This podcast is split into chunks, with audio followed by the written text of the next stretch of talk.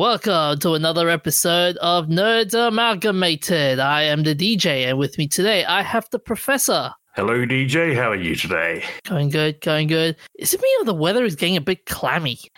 Well, we're going into winter, so, you know, that thing kind of tends to happen. Yeah, but then winter normally starts, like, the coldness starts around winter, no? But now it's getting, like, winter is sort of getting colder, and, like, it's not even winter yet. It's just near end of autumn.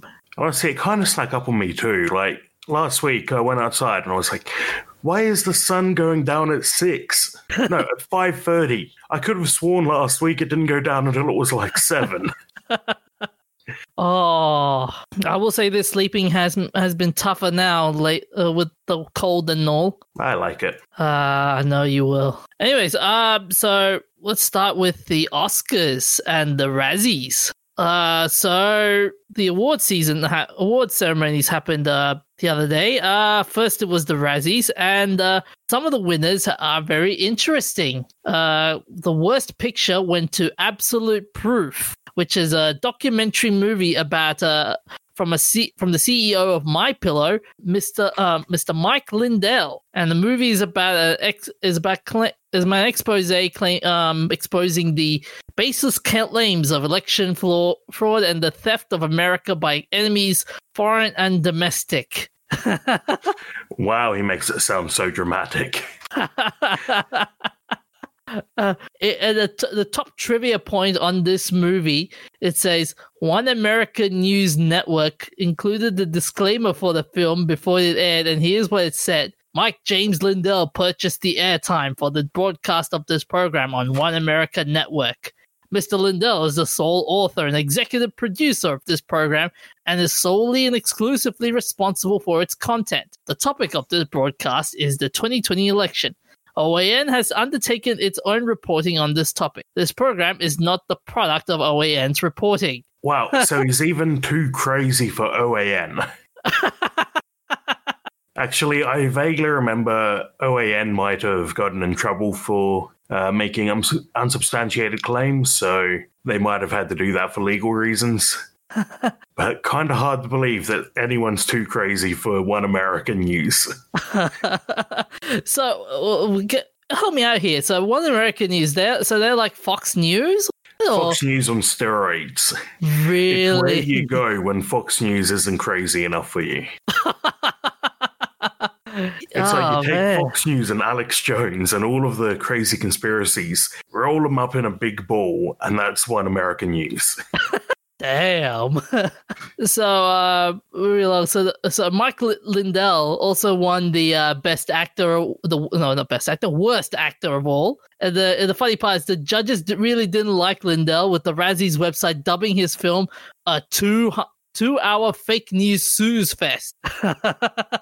The worst actress goes to Kate Hudson for her role in the Sia directed movie A Music. And man, that was a very controversial film. Even though it won Best Motion Picture on the Golden Globes, it was heavily criticized for its portrayal of autism and casting a neurotypical person as someone with autism. I can kind of understand why they pick someone who's not autistic, though. Like, it's kind of a thing about autism. You're not going to be the best actor.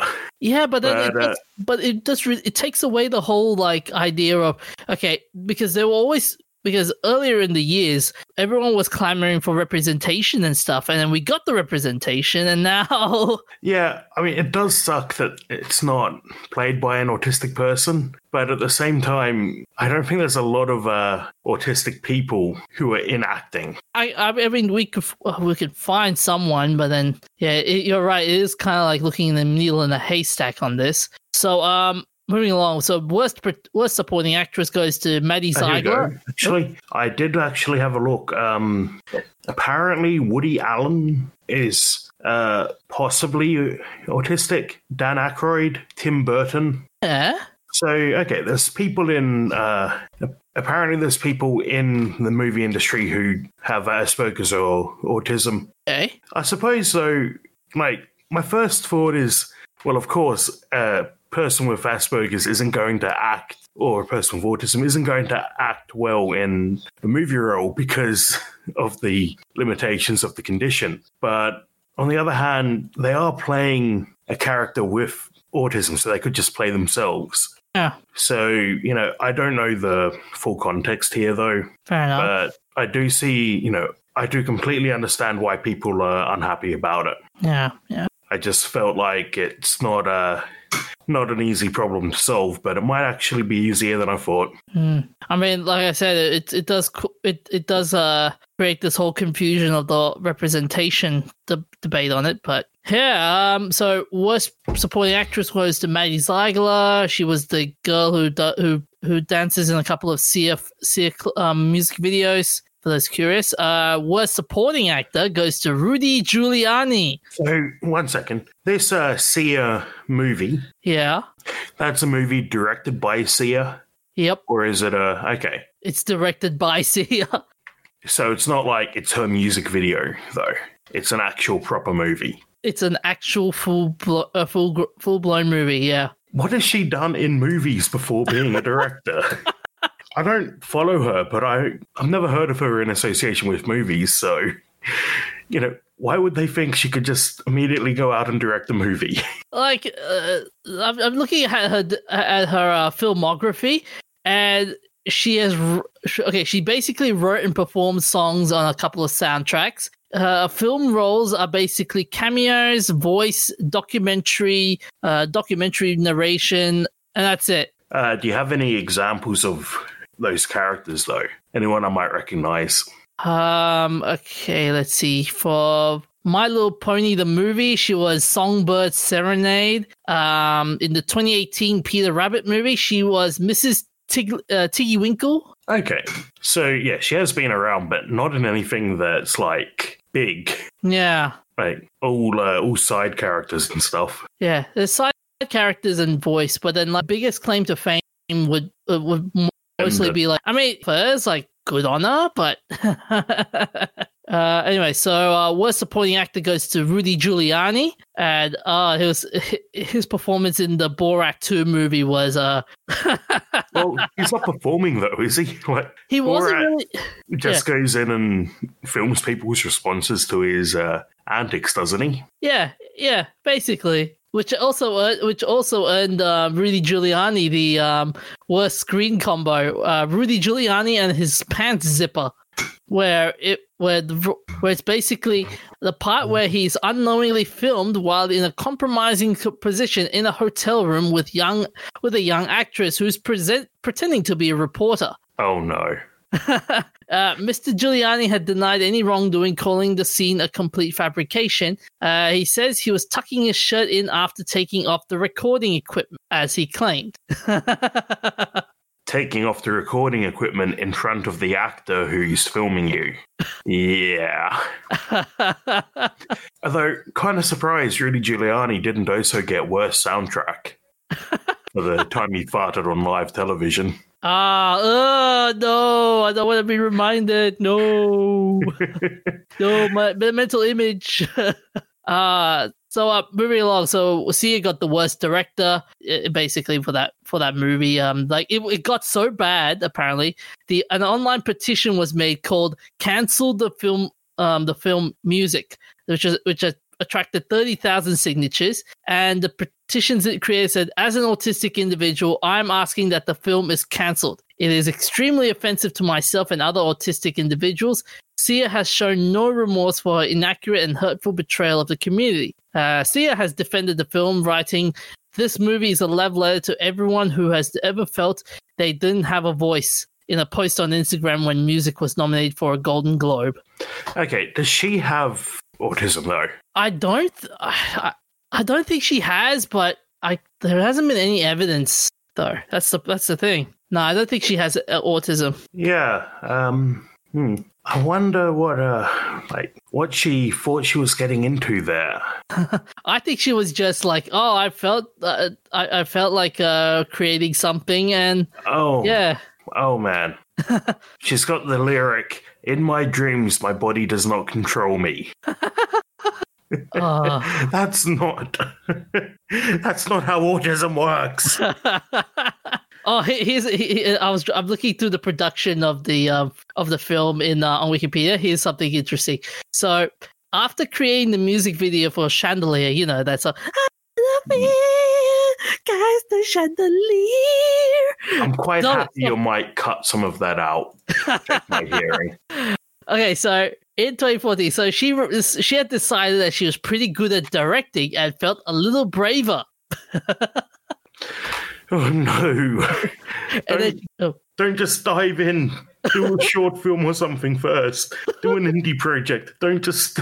And then later on she goes, she enjoyed the creative process and noted similarities between directing and writing songs, saying, for me, the process was basically, I work out the movie, I'll act it out, I'll have the dialogue ready in my head. I can't be bothered to learn final draft. Like, when I sing, I just want to sing the melody and write the lyrics. I don't want to have to do production, which is very technical. I don't enjoy that. But half of the director's job is to do production. Like, I know they have producers, but it's also the director's job. That's why we have the director's cut. Because the director isn't just getting it on film. They also decide what goes and what doesn't. Here's another interesting fact. She told Rolling Stone Australia, the making of the film was fun, but the editing portion actually made me sick. I had an illness and severe pain, and I couldn't seem to find the right editor, someone who understood the magic I was trying to make happen. Okay. She's starting to sound a bit like a diva. Oh man, yeah. That why does it remind me of that? The guy from The Room. Oh yeah, Tommy Wiseau. That's the one. So after the, you're tearing me apart, Sia. You're tearing me apart. No. Oh god. Oh man. So after the Razzies were finished, the Oscars came along, and boy, wasn't that a show in itself? I don't know. I wasn't watching, like most people. I know. I had the unfortunate duty of looking at the highlights, and some of the highlights were just, what the hell, man? Like, for example, awkward audience engagement, for example. So there was a... There were the big final three awards that were handed out at the end, which had been quite a serious event, so naturally it'd be a perfect time to ask for some improvised music-based trivia. One comedian stalked the Hollywood Union Station A-lister venue seeking out contestants to guess the song's Oscar history. It led to a cringy karaoke moment with Andrea Day, who was nominated for Best Actress for playing Billie Holiday. Okay. Then in what some might say saved the night, Glenn Close proved Lil Ray wrong by showing off her impressive knowledge of twerking. Okay. So apparently that sounds bad. Yeah, a 74-year-old woman twerking. That's yeah, all right, buddy. What else was there? There was long... Well, what about the viewership? I'll get to that. There was also long speeches there, and then there was... Of course, there's long speeches every year. Then there was one about some actor thanking his parents for giving him life in the acceptance speech by somewhat him quoting, "My mom and dad, they had sex. It's amazing. I'm here. Do you know what I mean?" It would have cost him nothing. And the biggest fun part was Anthony Hopkins winning the Best Actor award, but didn't do the interview because apparently the directors didn't want to do a Zoom call. But out of all the stupidity that happened in the Oscars, results came out on the viewership, and it went down, really, really down. I see. Weren't they like not wearing masks? I remember they specifically said no masks or something like that. Yeah, I think that's what I've heard so too. But I could be they're wrong, but... Which seems really silly. You should be setting a good example, people. Oh, yeah, like, yeah. That's almost as cringy as when Kim Kardashian's like, I took my best friends to an island so we could pretend it's normal. Or the celebrity singing Imagine. Oh, no. Oh, don't get me started on that shit.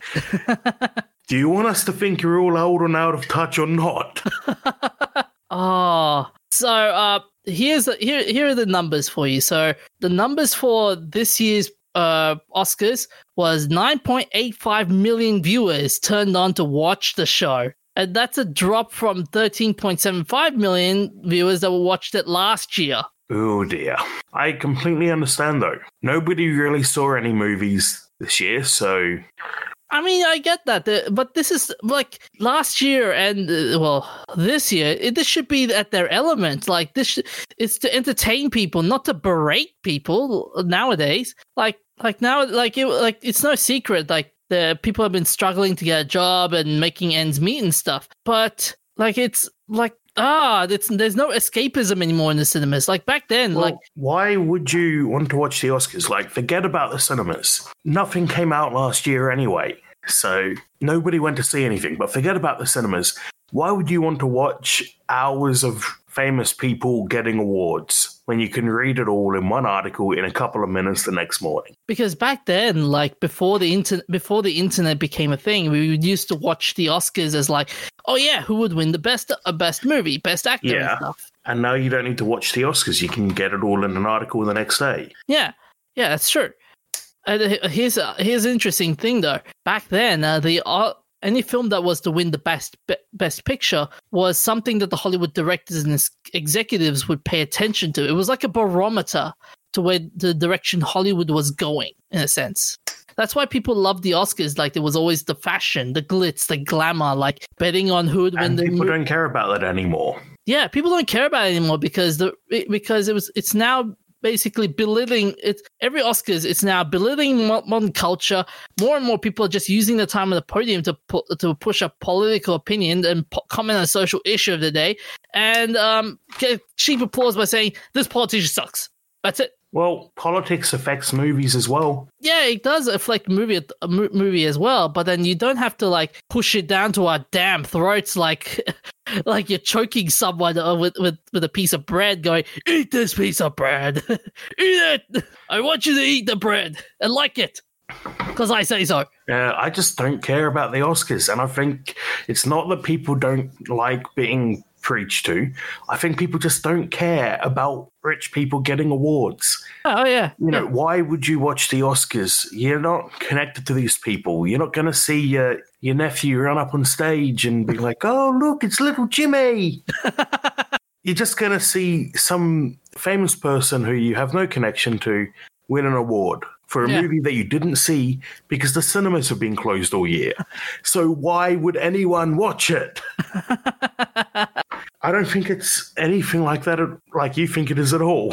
Yeah. As I said, like back in the younger days, we used to love that shit. Now it's just, yeah. You're getting old, DJ. I know. That's your problem. It's not the Oscars. It's you. Shady. Remember that time?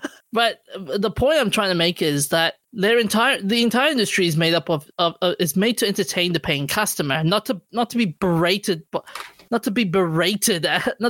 people on how they live their lives and tell them who to follow, what group, or condemn them. And now famous people have used their position as famous people to push agendas forever. Yeah. It's not, you think this is some new thing. It's not. It's not a new thing. I agree with you there, but it's just, now it's just becoming more overt than... No, it's anything. Not becoming more overt. It's been like this forever. Okay, we'll have to agree to disagree on this one. How about that? But yeah, I just hope Charlton Heston is going on about people taking guns from his cold dead hands like a few decades ago. I did say that in the middle of the Oscars, though, did he? I don't think so. No, he didn't actually. But if he did, it'd be hilarious. Though. I mean, like, look at. It's a slogan from 1976 performed by Charlton Heston in 2000. So that was 20 years ago. People, you know, celebrities getting up and making political statements. This isn't new. Yeah, but what I'm trying to say is, like, you don't see, like, give me an example. Leonardo DiCaprio, how when he won the Oscar award for Best Actor, he kept on talking about climate change and how it's a prevalent problem and stuff. Yet there he goes, and he's flying in a jet airliner. Yeah, it's a bit silly. That's the problem. It's like, yeah, these celebrities are all berating at us, going like, "Oh, we must think about then the current." Berate them, DJ. Berate the celebrities. If you're not happy about it, you go and fix it. Yes, I shall. With my wallet. I shall vote with my wallet. You know what happened when the celebrities did the Imagine thing? Everybody said, "You're idiots." And you know what they did? They went away. There you go, point there. But yeah, I think this, I hope they learn their lesson, but I doubt they will learn their lesson. But only time will tell. Here we go. I found an article from Vogue, the 16 most political moments in Oscars history. Oh, yeah? Yeah, let's have a look. 1940. 1940, first black actor to win an Oscar for supporting actress in Gone with the Wind. Doesn't seem to have specifically said anything there. 1973, Marlon Brando invited a Native American to refuse his Best Actor award for The Godfather so that she could go up there and make a speech about the treatment of American Indians in the film industry. 1975, Vietnam War protests. So it's not new, DJ. You're acting like this is new, but it's been going on for decades. You got me there. Okay, you got me there. But my point still stands. It's just losing that. No, it doesn't. You don't want to listen to celebrities talk about political stuff. Don't listen to them. I will never listen to them. Damn it! Good. Turn off the TV. Go outside and stop listening. Anyways, so moving on. So, Professor, you've got a story about 505 Games and how much drama they're in.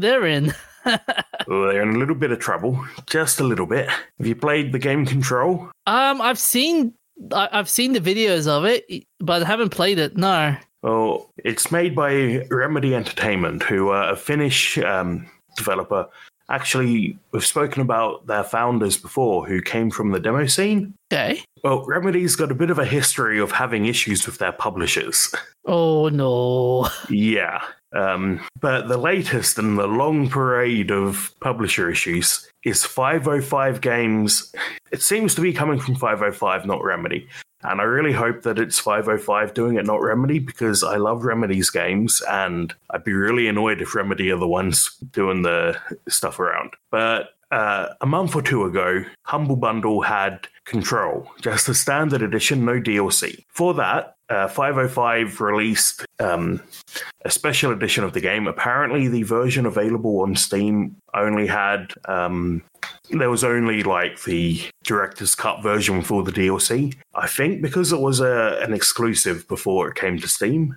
So I've now got it on Steam because it came up in Humble Bundle. What are they calling it now? Humble Choice? The monthly subscription where you get, you know, the 5 games from a selection. Anyway, 505 created a special standard edition minus the DLCs for this Humble Bundle release. Now, without any warning, they've decided to take the DLCs off the market, so you can no longer buy the DLCs to upgrade your copy of Control to the full Director's Cut edition.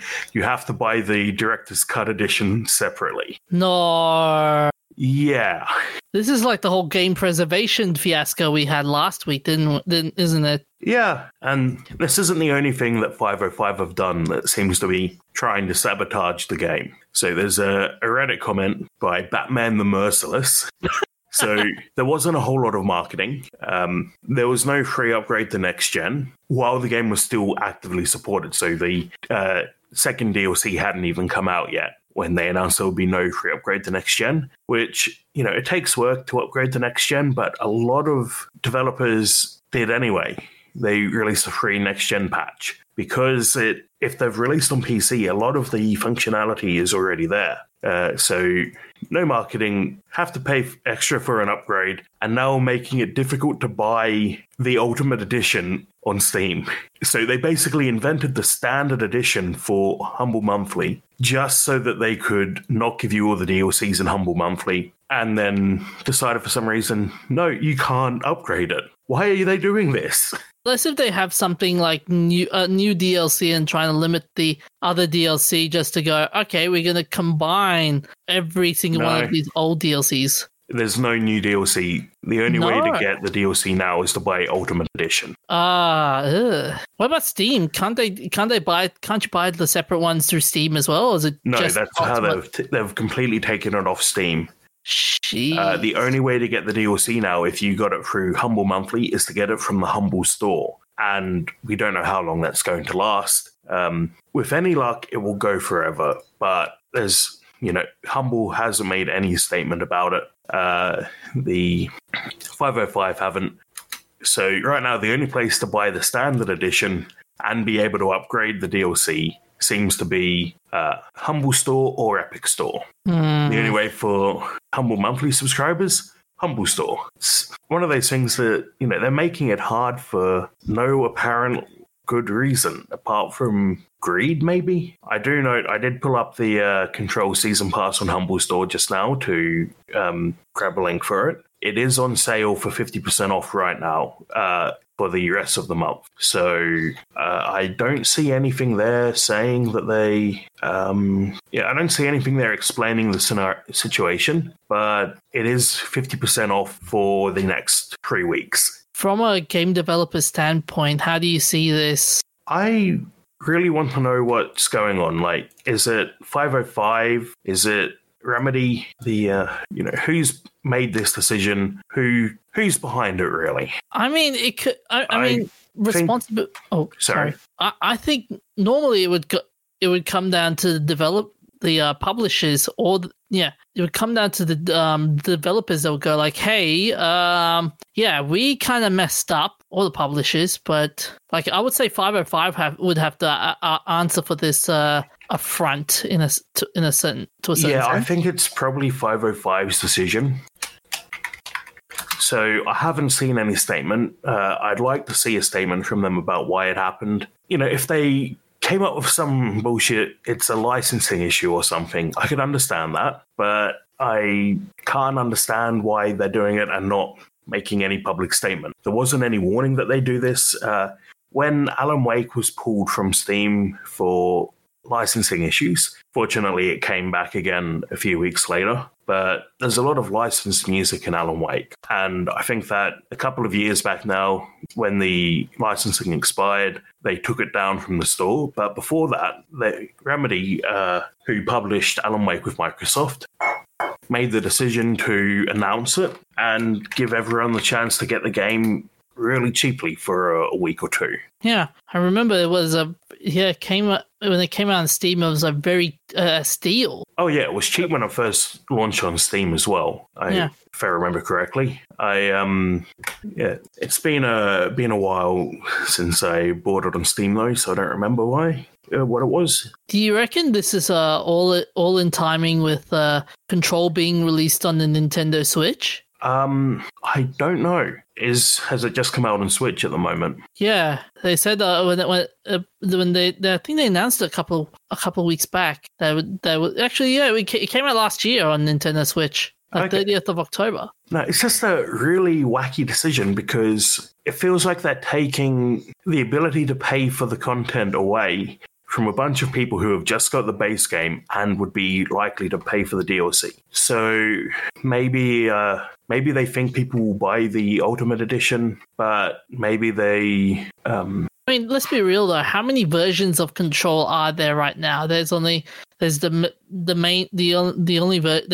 version, which is the usual version. Then there's the Ultimate Edition. Then I'm just looking at it, there is the Control Ultimate Edition Cloud version. Okay, I haven't heard of that. Is that where's that available? That's on the Switch, mind you. Okay, Control Ultimate Cloud Edition. Yeah, Ultimate Edition Cloud, yeah. Oh, it's no, Control Cloud Edition is like knockoff Stadia.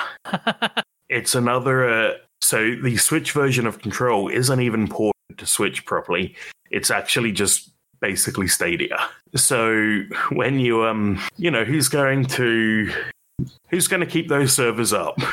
Are people who buy Control Cloud Edition going to lose access to it in another couple of years? Yeah. Could you see the this? Okay, this may sound a bit doomsday, but could you see this happening with future games in this sort of level of marketing and stuff? Well, I definitely expect it from 505 in the future. The interviews I've seen of people from Remedy, I don't think Remedy are into messing people around. The people at Remedy seem very passionate about their work and letting people enjoy it. And I think so either they've got better PR or I'm just picking up on this wrong. I mean, we've seen game companies do this sort of behavior like for years now. I mean, you look at EA, for example, and PlayStation recently. What have they done? Was it EA recently doing with the loot boxes and why they're forcing people to do it? Oh, you mean EA, the publisher, forcing developers to put loot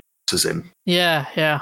Yeah, publishers have a lot of power, I think. There's indie publishing, of course, but a lot of developers partner with the publisher because the publisher pays their salary until the game gets released. It's just kind of the nature of being in an industry like this. You have to coast between releases on whatever you made from the release, because most games sell the majority of their copies in the first couple of weeks after release. So once you've released the game, you then get a huge inflow of money and need to develop another game and hope that it's successful. But so Remedy would partner with 505 in this case, because 505 would be able to help guarantee some income for them. Mm. I think the solution, though, to publishers pulling dodgy deals like this is a publisher co-op. A group of developers would get together and form a co-op or collective where revenue is split between the developers, but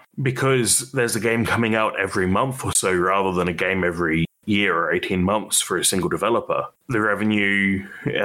there's less of a concern about where you're going to get money from to fund development of your next game. Yeah, but aren't like areas like Steam and Epic Game Store, for example, are examples of a co-op in a sense? No. Steam and Epic Game Store are all very... Like, Steam in particular seemed very open to indie developers. Epic is interested in buying them out for exclusives. But before Epic, Steam had, Greenlight to get indie games on the platform. So Steam made it easy for indie games to be self-published. Sure, they take a cut from your sales on the platform, but they're not really doing anything other than distribution. Most of the advertising outside of the Steam store is your own.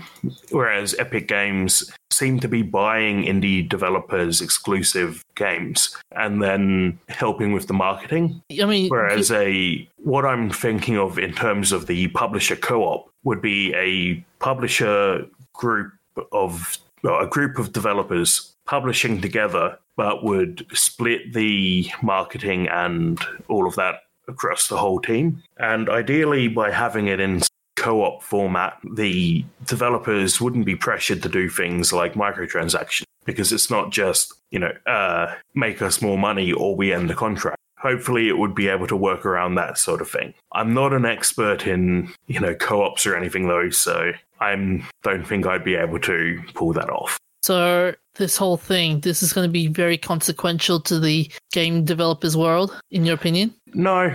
I think it's just another example of a publisher pulling some dodgy deal that, this is bad PR for Remedy. If they don't have anything to do with this, it's just bad PR for them. Okay. It makes them look bad because people don't think 505 when they see Control. They think Remedy, especially since Control is tied into Alan Wake and Quantum Break. Curiously, how would let's say with this publishing co-op was to spring up, how do you reckon it will help the games workers? Do you reckon it will give them an advantage or disadvantage? My utopian vision for that would be the games workers. You know, it would have to help the games workers. They'd have to be. Right. Sort of my utopian vision would be requirements to minimize crunch and other practices that harm your developers. Yeah. So that's sort of my utopian vision. Realistically, who knows what could happen? Yeah, that's fair. And ideally also having a more equal distribution of power between, you know, rather than having a figurehead publisher, but a distribution of power between the developers in the co-op. Ideally, that would be a way to make sure that no one's being ripped off. That's fair. So, in the interest of time, we should move on. So finally, for our science topic, you've got a story about a black hole, which is a unicorn? A teeny tiny unicorn. It's a very small baby black hole. Wait, when you say small baby, teeny tiny baby black hole, how small are we saying? I'll just double check that. I had the bloody page open, but now it's not loading. 3 times the mass of the sun. Man, that's pretty small for a black hole. And it's also the closest black hole to Earth. It's 1,500 light years away. The problem is black holes are hard to find. You can't look at a black hole. You kind of got to look for the effects of the black hole. So in this case, they discovered it because they noticed an oddness in the a fluctuation in another star. Oh, that's going to be that's scary though. Like when you see a black hole very close to Earth. Well, close is relative. 1,500 light years is a pretty long way away. It's just close on a cosmic scale. And if I recall, if my astronomy knowledge is rusty here, aren't black holes basically the death of a star? Yeah, so when you gather enough mass in one spot, physics gets a bit wibbly and it forms what's referred to as a singularity. Basically, all of this mass concentrated in one spot is so much gravitational pull, that even light can't go away from it. So it is a potential ending for supermassive stars, or in this case, possibly a star that's not all that big. On the other hand, black holes do slowly evaporate, so it could have been a very big black hole that's gotten smaller and just happens to be caught in an orbit with this red giant. They said here the nickname has a double meaning. Not only does the black hole candidate reside in the constellation Monoceros. Its incredibly low mass, about 3 times that of the sun, makes it one of a kind. So the team leader, Monoceros, to be clear, means the unicorn. Yeah, so they named it the unicorn because it's such a special black hole. And I just had to pull up an article and refresh my memory. So a black hole forms inside a star. You can have tons of mass in a star, more mass than a black hole. So there are stars that are significantly bigger than this, but they don't turn into black holes at the moment because they are still stars. That's awkwardly worded, but the radiation has a very small pressure. It's a tiny amount of pressure, but the reactions at the core of the star keep the outer layers of the star from collapsing in and forming the black hole by pressing it out. When the star runs out of fuel and can't produce enough radiation to keep itself inflated anymore, it starts to collapse into a black hole. I like how Thurinder Jayasinghe, the team leader, says, the star system is so unique, so weird, you know, it's definitely warranted the nickname the unicorn. Yeah, it's not often you find a black hole that small orbiting a red giant. And that's how they noticed it, because they saw the tug of the black hole on the red giant. So, you know, they could have completely missed it. If this was out in interstellar space, they might never have found it. I'm surprised it hasn't sucked the sun, but... It is. It's working on it. Yeah. So they're saying here the unicorn has a companion, a bloated red giant star that's nearing the end of its life. The companion has been observed by a variety of instruments over the years, including the All-Sky Automated Survey and NASA's Transiting or exoplanet survey satellite. The red giant's light sight shifts in intensity periodically, suggesting that another object is tugging on the star and changing its shape. They determine that the object doing the tugging is likely a black hole. So what's interesting though is this a captive black hole? Did it come from somewhere else and get gravitationally slingshotted over and then caught by this star, or vice versa? Did the star come from somewhere else? Or did they naturally form as binary stars and then one collapsed into a black hole? Mm-hmm. Because there's another case, there's a binary star where one is a dwarf star and it sucks, like it's constantly sucking material away from the other star. But then a captive black hole, wouldn't that, if that was the case, then like let's say for example the sun, if that was a black hole, if that turns into a black hole, wouldn't that be sucking our planets up? No, we would not notice a difference. If you replaced our sun with a black hole of equal mass, the only thing that would happen is we'd get very cold and it would go dark. Oh, yeah. So we are in a stable orbit around the sun where, apart from minor orbital effects allowing us to drift closer or further away, mostly further away, our orbit doesn't change on any significant, human scale lifespan. What's going to be interesting is, now they've made this discovery, there's going to be so much more research on this. Yeah, start looking into other stars to fluctuate. So the thing is that they already look at fluctuating stars looking for planets. So if you're looking at a star and you notice that once every now and then it goes dim, you can use that to infer that there's a planet there and then double check with other instruments and do other research and find out, the planets there. You can do a whole lot of really interesting research and find out what the planet's made out of, what gases are in its atmosphere, all sorts of cool stuff, just by looking at how it looks when it transits a star, which of course means it's difficult to spot planets that don't transit a star. But in this case, it's an explanation for any stars that dim but don't have an identified transiting planet. It could also spark some research into the physical limitations of black holes. How did this one form? How many others are out there that are this size? Where do they come from? Where do they go, Cotton Eye Joe? I'm going to be interested. It's going to be interesting to see. Maybe Christopher Nolan can make another black hole-related movie like he did the last time. Yeah, the last time was a very big black hole.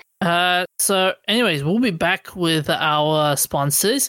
And we'll be talking about nerdful things, shout-outs, famous birthdays, remembrances, and events of interest. Hi, I'm Daniel, founder of Pretty Litter. Did you know cats tend to hide symptoms of sickness and pain? I learned this the hard way after losing my cat, Gingy. So I created Pretty Litter, a health monitoring litter that helps detect early signs of illness by changing colors, saving you money and potentially your cat's life. Pretty Litter is veterinarian developed, and it's the easiest way to keep tabs on your fur baby's health right at home. Go to prettylitter.com and use code ACAST for 20% off your first order and a free cat toy. Terms and conditions apply. See site for details. So, Professor, what nerdful thing have you done? I watched season 5 of Black Mirror. Oh, yeah? I somehow missed it when it originally came out, and I think it's not as good as the first 4 seasons. When did the new season came out? I'm not sure. 2019, I think? Yeah, June 2019. Okay. So, unfortunately, the writer has said that he doesn't think he'll do anymore. He's got other projects he wants to work on, and there's still interesting episodes. I just don't think they're up to the same level as the other seasons. From what I'm seeing here, he says that in 2016, Brooker has ideas. Around January 2020, Brooker has announced their departure from the House of Tomorrow. You're talking about Booker, not Brooker. It is Brooker. Is it? Yeah, it is Brooker. So Brooker and Jones have announced their departure from the show's production company. You're right. Apparently it is Brooker. Have I just Mandela affected myself? Or have I just confused myself? Yep. Probably confused myself. So apparently Brooker have, in February 2020, they have established Broken Bones, a new production company, with having a 50% stake on it. And they've Netflix have arranged a long-term contract, so they're still in works, but they're unable to produce new additional seasons until new agreements were put in place. So So they're still. It does sound like he's working on something else now, so it might be a while. Yeah, which is fine. It's probably strongest when it's not overdone. But I never felt like I did watching the other seasons. A lot of the other seasons, they go away really thinking about the technology.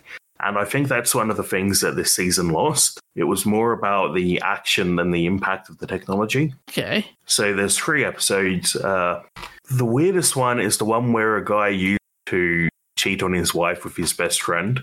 Neither of them are gay, but in VR they happen to play a fighting game together, and one of them plays a female character, and then they're like, hey, you know what, let's get busy. But it doesn't, it's sort of got all the setup for an interesting exploration of relationship and identity and technology, but it kind of doesn't go anywhere with it. I felt the same way about the 3rd episode in the season, which happens to feature Miley Cyrus in her first acting role. Not first acting role. She's been in other things. Is it? Oh, yeah. Well, apart from I suppose she was in the TV show then. Yeah, wasn't she? I'm not sure where I saw that then, about it being her first acting role. Oh, maybe after a while, maybe. Yeah, maybe in a while, because... she had that bit where she went all punk and all of that, which the episode sort of mirrored that. So that episode's about a pop singer getting put into a coma by a manipulative agent who then uses AI to create a virtual version of her to continue raking in money. She was starting to, move away from stardom. She didn't want to be famous anymore. And all of that. And it actually ends with her getting rescued and going punk. It's like art imitating life. Yeah. I feel like, that was another one good setup for the, the technology. If you can replace an artist with technology, what value is the art? What value is the artist as well? But my favorite episode this season was Smithereens, which is about a guy taking a tech company worker hostage. He works for a social media company like Facebook or Twitter, and takes him hostage and wants to speak to the CEO so he can make his demands or so on. So he has to deal with the police, but while the police are trying to talk him down, the company are looking up his account and breaking into his account to read all his messages and stuff, and use that to build a profile of him that's more accurate than what the police and the FBI have. And again, it set it up and didn't use it as well. I think it did use it the best out of the episodes, but it kind of set up this, who are these tech companies? They have so much power. They know everything about it. A few years ago, there was a saying, Google knows more about you than your wife. But I heard that line before. That was scary. Yeah. So, these companies can know everything about you, and acting as their own sort of arm of the law, the police and the FBI are talking to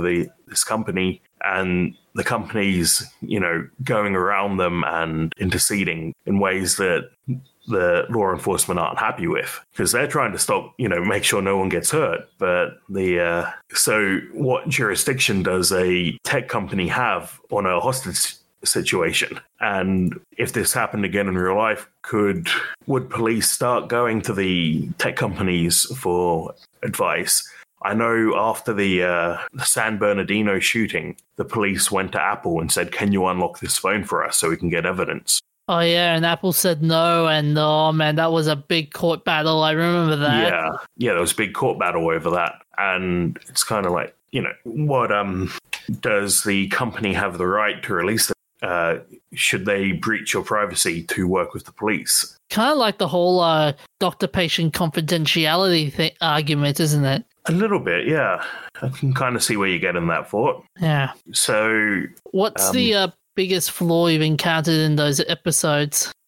Just that they set up an interesting scenario but don't go anywhere with it. like, I didn't come away feeling like I, you know, had a new appreciation for the technology like I do after a lot of other episodes. So one of my favorite episodes, White Christmas, they use, like, make a complete copy of your brain and then interrogate that instead of interrogating you, so that if the interrogation goes wrong or whatever, they can just, you know, reset you and just start again. And that ties into another episode, Black Museum, where a character is being has a copy of his brain uploaded and tortured over and over again for people's entertainment. And, you know, I came away with this sort of like, that's obviously far in the future, but, you know, about the ethics of that. Or one of my other favorite episodes, Be Right Back. A character dies in a car accident, and his fiance or wife or whoever signs up for a service that analyzes his social media posts and creates an AI based on him. Tip, it sounds like the start of every Japanese anime. Yeah, so, you know, it's obviously not the real husband, but, you know, does it matter? Does how does a person interact with that? How does it affect their grief? It's that sort of thing is what I watch Black Mirror for, and I don't feel like I got a lot of that in this season. I still rate it 3 out of 5 because it's still, you know, good, but it's not great. And I wonder if maybe Charlie Brooker is running out of ideas, which, you know, understandable. It's been 5 seasons and a movie, and it's hard to make hard for every episode to hit like that. But then again, this is the shortest season, and it's the only season where none of the episodes have really hit me like that. It's hard to stay consistent when you go that long. It's hard, yeah. And, you know, eventually you run out of things you can make a social commentary on without repeating yourself. Mm. Yeah. So what have you been doing, DJ? I've been reading the 2nd chapter of Berserker. And man, what a chapter. The second chapter is basically him talking about his past. He's talking about how he was created, basically. And it goes, so the backstory is basically he's part of a tribe that was getting constantly pillaged and robbed, and couple of people getting murdered. So one couple have decided, we need to fight back. We need to create a weapon. So they decide to do it by going into a ritual. And the ritual includes, I kid you not, her having sex with lightning. Okay. I kid you not, that's what happened. It's like she just had, so she just got on the ritual where she just basically had sex with lightning. And it got to the point, and so when the child was born, he just basically destroyed people from the get-go. At one point, so they sent him to a teacher to focus his energy on to a useful outlet, but he killed the teacher. But yeah, so the climax comes to the boy facing a tribe of marauders, and he just basically destroyed them in very graphic fashion. I think I killed the professor. No, I'm just thinking about that. So is it like gory? Oh yeah. It makes Quentin Tarantino's gory films look like a Saturday Kids cartoon show. And is it still basically just Keanu Reeves self-insert fan fiction? Yeah. In terms of pacing the fight scenes and stuff, yeah, it does have that John Wick feel kind of thing. Like, yeah, like it's just quick, violent, and extremely bloody. I mean, the pacing of it has been interesting. Like every now and then, like in the middle of the story, there'll be him chatting with the psychologist, and the psychologist goes like, "Oh, we need to get you some samples, and we are grateful that you're doing this for us," kind of thing. And Keanu Reeves is, Keanu Reeves self-insert goes, "For centuries, you've been measuring me, taking samples, analyzing me, poking me, scanning me. I've been struck 1,000 times." Does he have a name? I don't think he has a name, no. I think it's Keanu Reeves. There we go. Keanu Reeves. Yeah, man. I mean, if you love the mindless blood splatter and the Keanu Reeves and crazy ways of how to create life, then yeah, Chapter 2 is the one thing to go with. Is it breathtaking? Yes, but not breathtaking as in watching Avatar, the movie, not watching James Cameron's Avatar breathtaking. Okay. I would give this one 4.5 lightnings out of 5. I mean, 4.5 out of 5. Nerdy beaties, that is. Man, that lightning. So I mean, Einstein has a thought experiment about riding a lightning beam, but that's a bit different. So, sorry, not a lightning beam, a light beam. Oh, nice. Messing up my words now. Fair enough. Yes. So, on to our shout-outs. So, on the 27th of April, people named Josh met in a park in Lincoln, Nebraska, to do battle for the right to their name.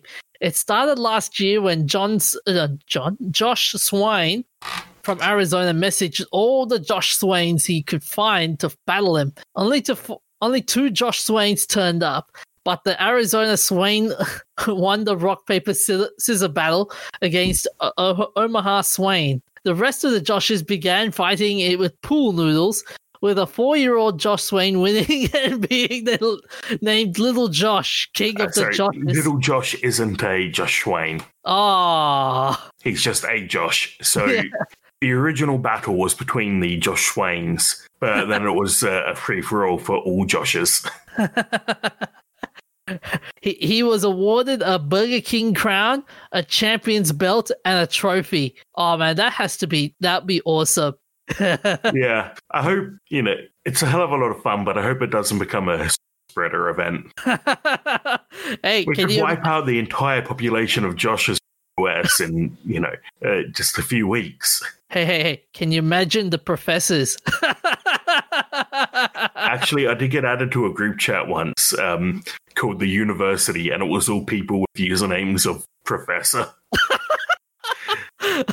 Are you serious? Yeah. How did that pan out? No one ever actually really said anything there, so. Oh, that sucks. Oh, can you imagine DJs? Oh, that'd be like me having a rock, paper, scissors battle with David Guetta or some cringy DJ name. And go like, who are you? I'm the DJ. I know I am the DJ. Well, surely you'd have to have like a spin battle or something, like the turntables and.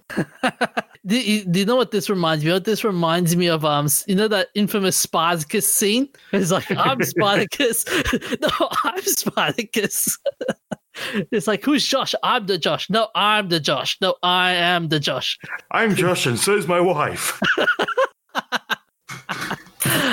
Oh, this will be funny as heck. But moving along. So Australia remembered the Port Arthur massacre on the 28th of April. This year was the 25th anniversary of a gunman killing 35 people, mostly at the site of the former Port Arthur penal colony. 12 days later, the National Firearms Agreement came into effect, restricting ownership of automatic and semi-automatic guns and bringing new restrictions to obtaining a gun license. Over 1 million guns were returned and destroyed in an amnesty scheme.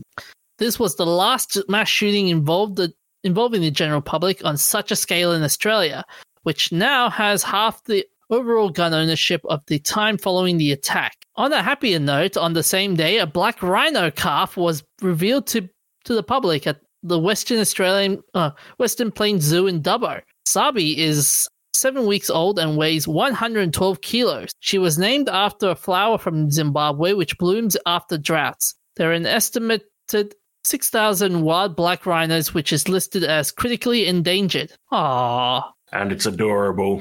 I know. I wouldn't want it like jumping on my lap like a puppy, but it's adorable. I can imagine when it jumps on your lap, you'll just go, oh, my thigh bone. Yeah. I wonder if it could make a good guard dog. Oh, when they're adults, they get rather unfriendly in some cases. So yeah, but it'd be one heck of a way to get your house guarded from anything. Yeah, 2-ton guard dog. On the 29th, China launched the Tianhe module on the Long March 5B rocket. Long March 5B is China's largest carrier rocket. The module holds living quarters for 3 crew and will be part of the first permanent Chinese space station scheduled to be completed by the end of 2022. The USA vetoed China's involvement in the ISS, which led to China's individual space exploration efforts. Tianhe means harmony of the heavens and joins China's successful unmanned missions, which have been focused on lunar exploration. It kind of feels like China say, "Oh, no room for China, huh? Well, fine, we'll make our own space station with blackjack and hookers." Yeah, that's basically how it went.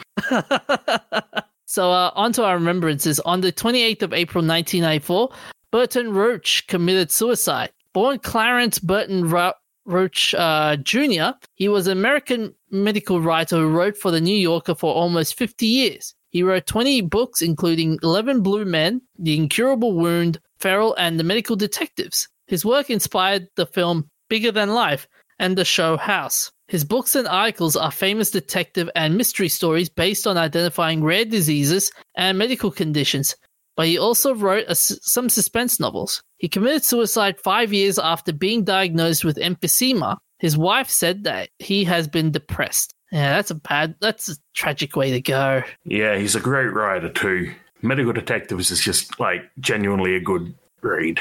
Yeah. Got any favorite chapters? Not off the top of my head. Might be time for a reread. Yeah. Onto our birthdays. On the same day in 1916, a famous tractor maker was born. Ferruccio Lamborghini founded his tractor company, Lamborghini Trattori, in 1948, but founded Automobili Lamborghini in 1963 after having negative experiences with Ferrari's after-sales support and build quality, citing frequent repairs, poor clutches, and secretive mechanics. He was also able to make triple the profits selling high-performance cars with the same components from his tractor business. He was born in Cento Ferrari Emilia Romagna. I feel like he butchered every one of the Italian words in that. Yeah, I've got to wonder though.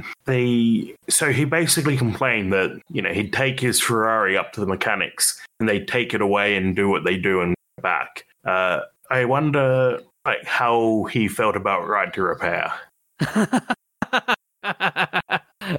I think he would be like, yes, do it, damn it, do it. And I like how he tried to tell all of this to Enzo Ferrari, but then was dismissed by saying he was a notoriously pride-filled Medinan. I'm like, damn, that's one way to say that's one way of kicking back advice. No, so Ferrari was the pride-filled guy. Oh. Lamborghini was like, hey, Ferrari, want some advice? And Ferrari's like, no, get lost. So Lamborghini was like, right, I'm going to go and make my own cars and I'm going to do it better. Oh, man. So on to our events of interest. On the 28th of April 1958, The Vampire was released in Sweden. Dr. Matthew Campbell invents pills to help with the human mind, but instead he becomes extremely addicted to them. He stops taking them and tries to warn his friend Dr. Paul Beecher about the pills, but dies before he can. Dr. Beecher accidentally ingests some of these pills, and unbeknownst to him, they're turning him into a dangerous fanged creature. The Vampire happened to mirror the 1956 film The Werewolf, both presenting sci-fi versions of famous supernatural creatures, but both films were produced by different companies. The director liked the name Dr. Paul Beecher so much, he used it again in his unrelated vampire film The Return of Dracula. Man, talk about loving a name so much. Yeah. I wonder if he was, I've never seen these movies, but I wonder if he was, implying a connection there. I doubt it, though, but it'd be pretty funny if he did.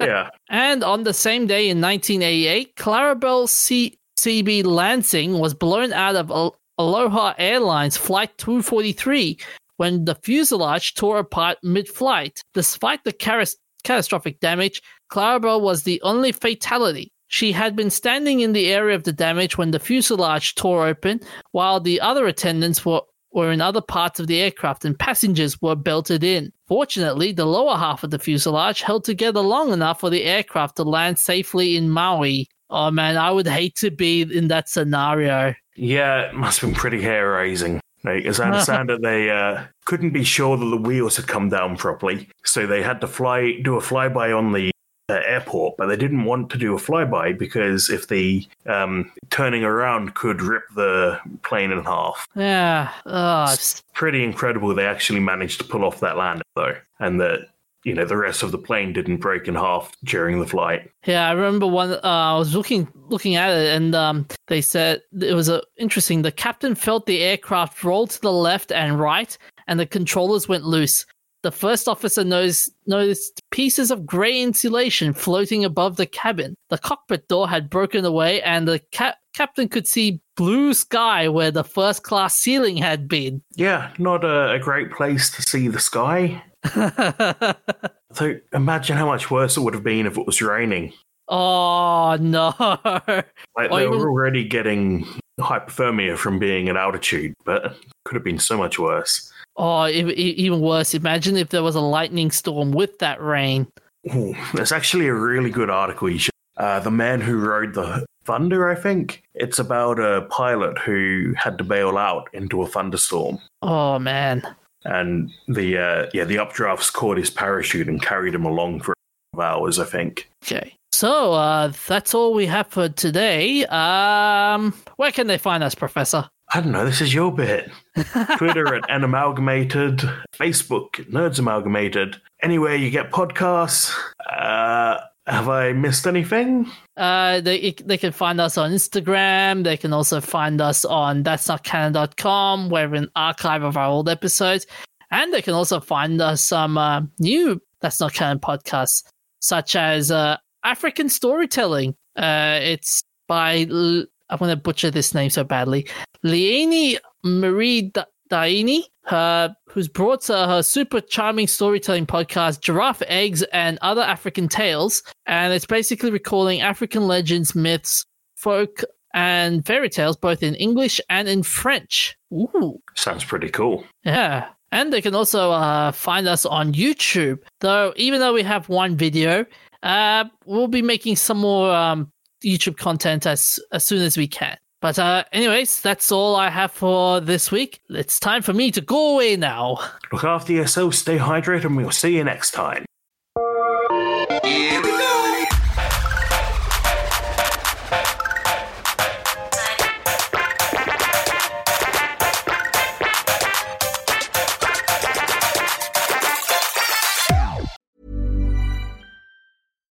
Hi, I'm Daniel, founder of Pretty Litter. Cats and cat owners deserve better than any old-fashioned litter. That's why I teamed up with scientists and veterinarians to create Pretty Litter. Its innovative crystal formula has superior odor control and weighs up to 80% less than clay litter. Pretty Litter even monitors health by changing colors to help detect early signs of potential illness. It's the world's smartest kitty litter.